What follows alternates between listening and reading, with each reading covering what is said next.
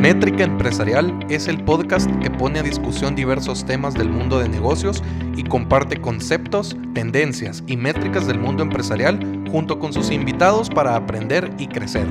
Este podcast es conducido por Jorge, Diego y Frank, tres profesionales de las finanzas, economía y gestión de empresa. Acompáñanos en Métrica Empresarial.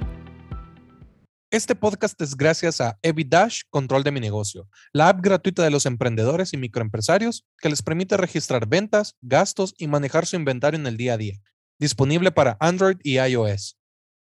Hola amigos, ¿qué tal? ¿Cómo están? Gracias por acompañarnos una vez más en Métrica Empresarial. Muy contentos de esta temporada que traemos eh, la voz de los emprendedores, de conocer un poquito más de qué está sucediendo en el mercado y entender también esas herramientas que les han funcionado. Antes de poder introducir el tema que, que ahora tenemos y presentar a nuestra invitada, le quiero ceder la palabra a Diego y Francisco. ¿Qué tal? ¿Cómo están? Hola Jorge, Frank, ¿qué tal? Bastante contento. La verdad que hoy vamos a platicar un tema interesante, una industria, una vertical que, que por ahí no habíamos tocado antes. Es primera vez que la vamos a hablar en el podcast, así que con, buenas expectativas de, de, lo que puede ser el episodio de hoy. Jorge, Diego, como mencionaba, ¿verdad, Diego? Ahorita es, es un punto que no lo hemos tocado todavía, ya vamos por el cuarto episodio de la temporada. Creo que va a estar muy interesante y, va a poder traer un, un, montón de valor agregado para los que nos pueden escuchar. Buenísimo.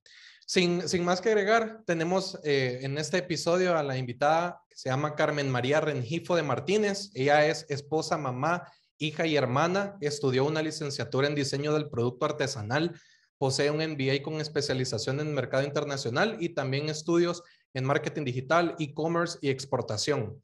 Luego de trabajar cinco años como docente, decide emprender y dedicarse a tiempo completo en Rengifo, que es una empresa de productos de tendencia, prácticos y elegantes con técnicas artesanales que sobresalen siempre por su exclusividad y la calidad. Producen joyería, bolsos, carteras y productos para el hogar. Es un placer tenerla con nosotros. Hola Carmen, ¿qué tal? ¿Cómo está? Hola Jorge, bien, gracias. Gracias por invitarnos a Regifo a su podcast. Excelente. Para dar un poquito de inicio al, al tema que tenemos ahora, sabemos que emprender no, no es una tarea fácil. Eh, tiene, hay muchas barreras, hay muchos desafíos, eh, hay muchas variables a tomar en cuenta. También digamos que las características a veces de los países dificultan un poco este, este proceso. Y digamos, quisiera iniciar con la pregunta de al momento de, de crear Rengifo, de, de, tomar esa decisión de, de abandonar un, un trabajo más o menos estable y arriesgarse digamos, a emprender, ¿qué factores clave incidieron en la creación de esta marca y sobre todo poder darla a conocer en el mercado?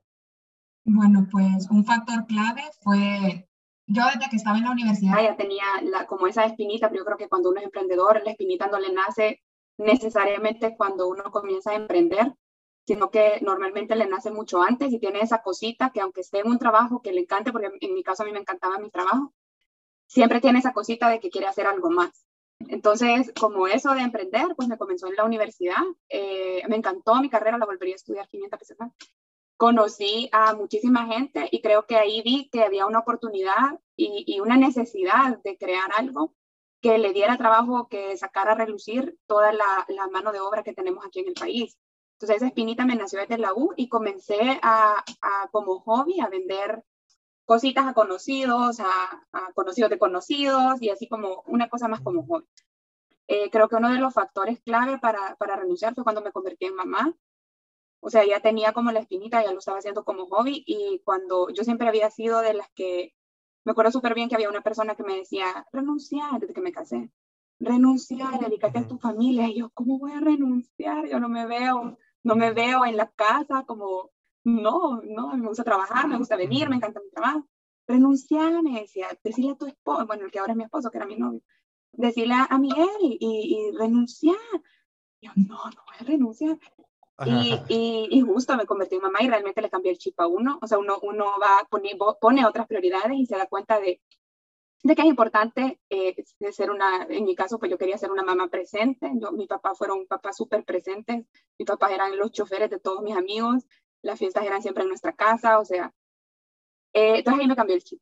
Y ya, como le digo, yo tenía la, la, la espinita atrás y, y sí me fijé o, o me puse como a, a pensar que así como yo estaba viendo que quería pasar con mi hija, que quería educarla de cerca, que quería estar ahí, pues había muchas mamás que en mi caso era una oportunidad o una, o una, un privilegio que yo podía renunciar y comenzar eso, pero para muchas mamás no es, no es opción. O sea, no hay quien quiera. O sea que digamos que, que en este punto la idea de Rengifo nace entre ese balance de poder dedicar tiempo a la familia, pero también obviamente sentir, eh, seguir con ese instinto de, de, emprendedora y de poder, digamos, también estar activa en, en la parte laboral.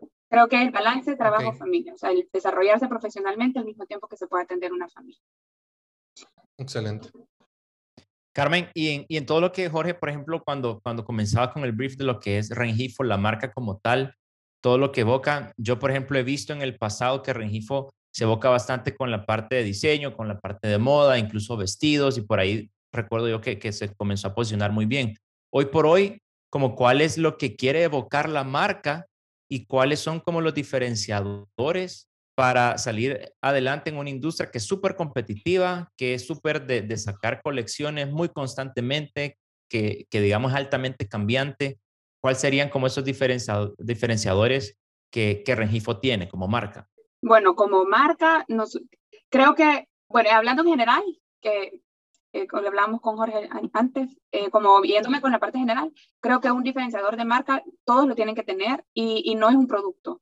O sea, creo que ahora, así ahorita en el 2021, pensar que uno va a vender o, o, se va a casar con una idea millonaria que la puede vender es mentira. O sea, para, para uno poder diferenciarse y tener éxito, tiene que tener una razón de fondo para crear su marca. La gente actualmente no está comprando solamente un producto, está comprando algo que aporte algo. Entonces, ¿y cómo vamos a lograr aportar algo? Pues teniendo una razón de fondo que además nos va a servir como fuerza para no desanimarnos, porque, bueno, los desafíos que se tienen al emprender son muchos y, es importante que tengamos esa razón que, que no nos haga tirar la toalla al primer desafío. Entonces, creo que el primer diferenciador en nuestro caso es, es, es eso, es nuestro modelo de negocio, es, es que hemos logrado tener una coherencia entre, entre lo que vendemos no solo como producto, sino también como marca, como imagen y lo que hacemos de verdad. Entonces la gente que va conociendo nuestra marca sí se da cuenta que esto es real y que no es una mentira solo para vender, no es marketing, o sea, de hecho si se meten a mis redes o lo que sea, no es algo que van a ver de primera mano. O sea, van a leer de la marca y van a encontrar esto, pero no es, no es algo de primera mano, sino que la gente se da cuenta cuando nos conoce. Y, y, y bueno, eso ha logrado que nosotros tengamos empleadas comprometidas y entonces ahí viene la diferenciación de la marca porque entonces nuestras empleadas están súper comprometidas con el trabajo y realizan el trabajo con calidad, con un gran detalle, super, o sea, cosas súper bien hechas. Usted puede, nosotros todo lo hacemos a mano, pero puede comprar una colección completa con una imagen específica y le va a quedar súper parecido, que la gente hasta nos pregunta, no, esto es serigrafía, no, es pintado a mano. Y es el compromiso de, de, de nuestras empleadas. Entonces, creo que una diferenciación clave que nosotros hemos logrado es crear siempre, o sea, dar trabajo a las mujeres. todo es hecho a mano, como les digo, todos los procesos son artesanales. Hemos logrado un buen resultado con calidad en nuestros productos y sin perder esa parte artesanal. Entonces, creamos productos de tendencia con técnicas artesanales. Eh, pero como les digo, creo que la mayor diferenciación viene de atrás. O sea, no, no es necesariamente el producto. Nuestros productos, eh, sí tratamos que no sean productos así como tan fashion, sino que productos que, que sea slow fashion, al revés. O sea, que nuestros productos lo puedan ocupar ahora y dentro de 10 años pues siga en tendencia. Súper interesante de, de, de, toda esa explicación y me quedo con justamente eso, con la razón de fondo. Si pudiéramos conceptualizar como en un par de palabras, ¿cuál sería la razón de fondo de Rengifo? Eh, la familia o sea, todo nuestro enfoque está en la familia. Nosotros creemos así firmemente que la familia es la base de la sociedad y, y sí le damos la oportunidad a nuestras empleadas de que, de que puedan atender a sus familias. Entonces, obviamente, siempre hay puestos de trabajo que son fijos. Por ejemplo, la persona que atiende la tienda, pues, tiene un horario establecido y así. Pero digamos que en general trabajan en los horarios que les convienen. Y si tienen alguna necesidad especial, alguna cosa especial que no puedan eh, ir a su trabajo, o que necesiten un permiso o algo, no les ponemos mayores trabas ni les contamos los días, o sea, sino que darles esa facilidad y esa apertura para que puedan atender realmente a su familia, ponerles la atención que necesitan, porque al final en la casa es donde nace todo. Y una, una familia que está unida, unos padres que están, bueno, no necesariamente presentes que estén ahí al 100%, vean, pero que estén, sepan qué están haciendo sus hijos, pues van a darse cuenta que se han metido en maras, por poner un ejemplo. Van a darse cuenta que están faltando a la escuela, van a darse cuenta que aplazó grado. En cambio, un papá ausente, pues no se da cuenta y cuando se viene a dar cuenta es porque ya es grave. Entonces, eh, eso pensaría yo, la familia como base de la sociedad, o sea, tanto la mía como la de las colaboradoras que tenemos. Bien, bien interesante que este, este enfoque de, digamos, de, llevar, de transmitir esos valores también a, las trabajadoras, que nace justamente, y por eso la palabra correcta que, que usted mencionaba era la coherencia, que justamente nace de esa búsqueda por ese balance entre familia trabajo, se crea la, la, marca Rengifo y también trata de inculcar entre toda su, su, fuerza laboral, sobre todo en las mujeres que también tengan la oportunidad, así como nace el emprendimiento, de también mantener ese balance. Me parece, me parece bastante, bastante genial esa parte. No, y también que yo creo que el porqué del producto a veces es todavía más importante del qué porque uno puede, uno, uno, uno logra ver cuando, está, cuando uno quiere comprar un producto que hay veces que ese producto está solo para venderlo, pues no hay nada detrás de él, no hay un porqué. Entonces, eso para mí me parece súper importante y, está súper bien, creo yo, todo lo que, lo que Rengifo está haciendo, pues inculcando todos esos valores, ¿verdad? Eh, llevándose en la familia, principalmente, que al final, pues creo que es lo más importante de todo. Pero, pues obviamente Rengifo no, no es lo que es ahora de, la noche a la mañana, ¿verdad?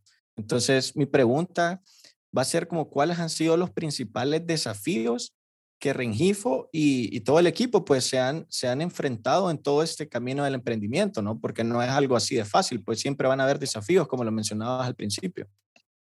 Bueno, desafíos hay creo que todos los días, pero, pero digamos los tres así eh, que podría mencionar como los quizás los más difíciles, pues el primero, eh, el miedo a comenzar, o sea, renunciar a una estabilidad eh, eh, económica, a un trabajo que, como les mencionaba, me gustaba y comenzar de cero.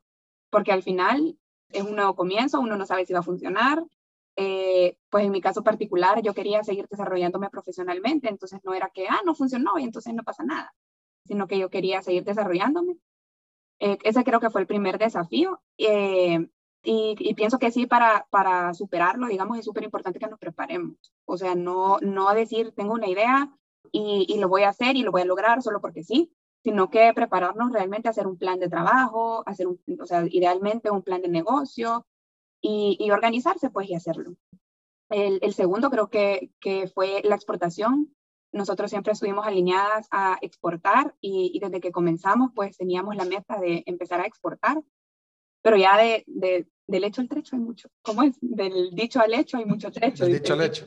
Eh, pues no es tan fácil, o sea, hay que prepararse un montón, no solo preparar la empresa, la producción y toda esa parte, sino que toda la parte de trámites, de conocer todos los, los procesos que hay en medio entre, desde cómo e, encontrar al cliente, vea, hasta, hasta cómo le voy a presentar el producto, cómo lo voy a adaptar a su mercado y, y cómo se lo voy a hacer llegar y ya cuando llegue, ¿cómo lo va a recibir? En su casa, en aduana, cuánto impuesto, o sea, es una cosa de...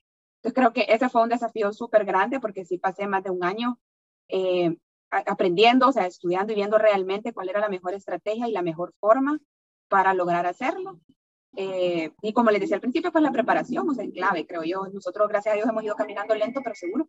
Eh, y no nos hemos equivocado. Empezamos a exportar en el 2019 y con, con una gran constancia estamos todavía aquí en el 2021. Y, y, luego, pues, el, eso, eso, ese constante aprendizaje que conlleva. O sea, yo a veces pienso en los doctores, que para ser un buen doctor, pues no puede parar de estudiar. O sea, no puede parar de, de ver qué es lo que, que, las actualizaciones que hay en la medicina, en tratamientos, etcétera. Y pues lo mismo al emprender. O sea, nuestro emprendimiento, nuestra marca es como un paciente. No podemos dejar de leer las tendencias que están, las mejores formas para llegarle al cliente, ofrecer soluciones prácticas. Y ahorita en la pandemia eso fue un desafío súper grande, porque en nuestro caso particular nosotros ni siquiera teníamos servicio a domicilio. O sea, nosotros cuando cerraron las puertas fue como, híjole, o sea, se cerró la tienda, perdimos el mercado local. Aeropuertos cerrados, perdimos el mercado internacional. Aquí o nos movemos ya, o nos movemos ya, o morimos, morimos en el intento, vea.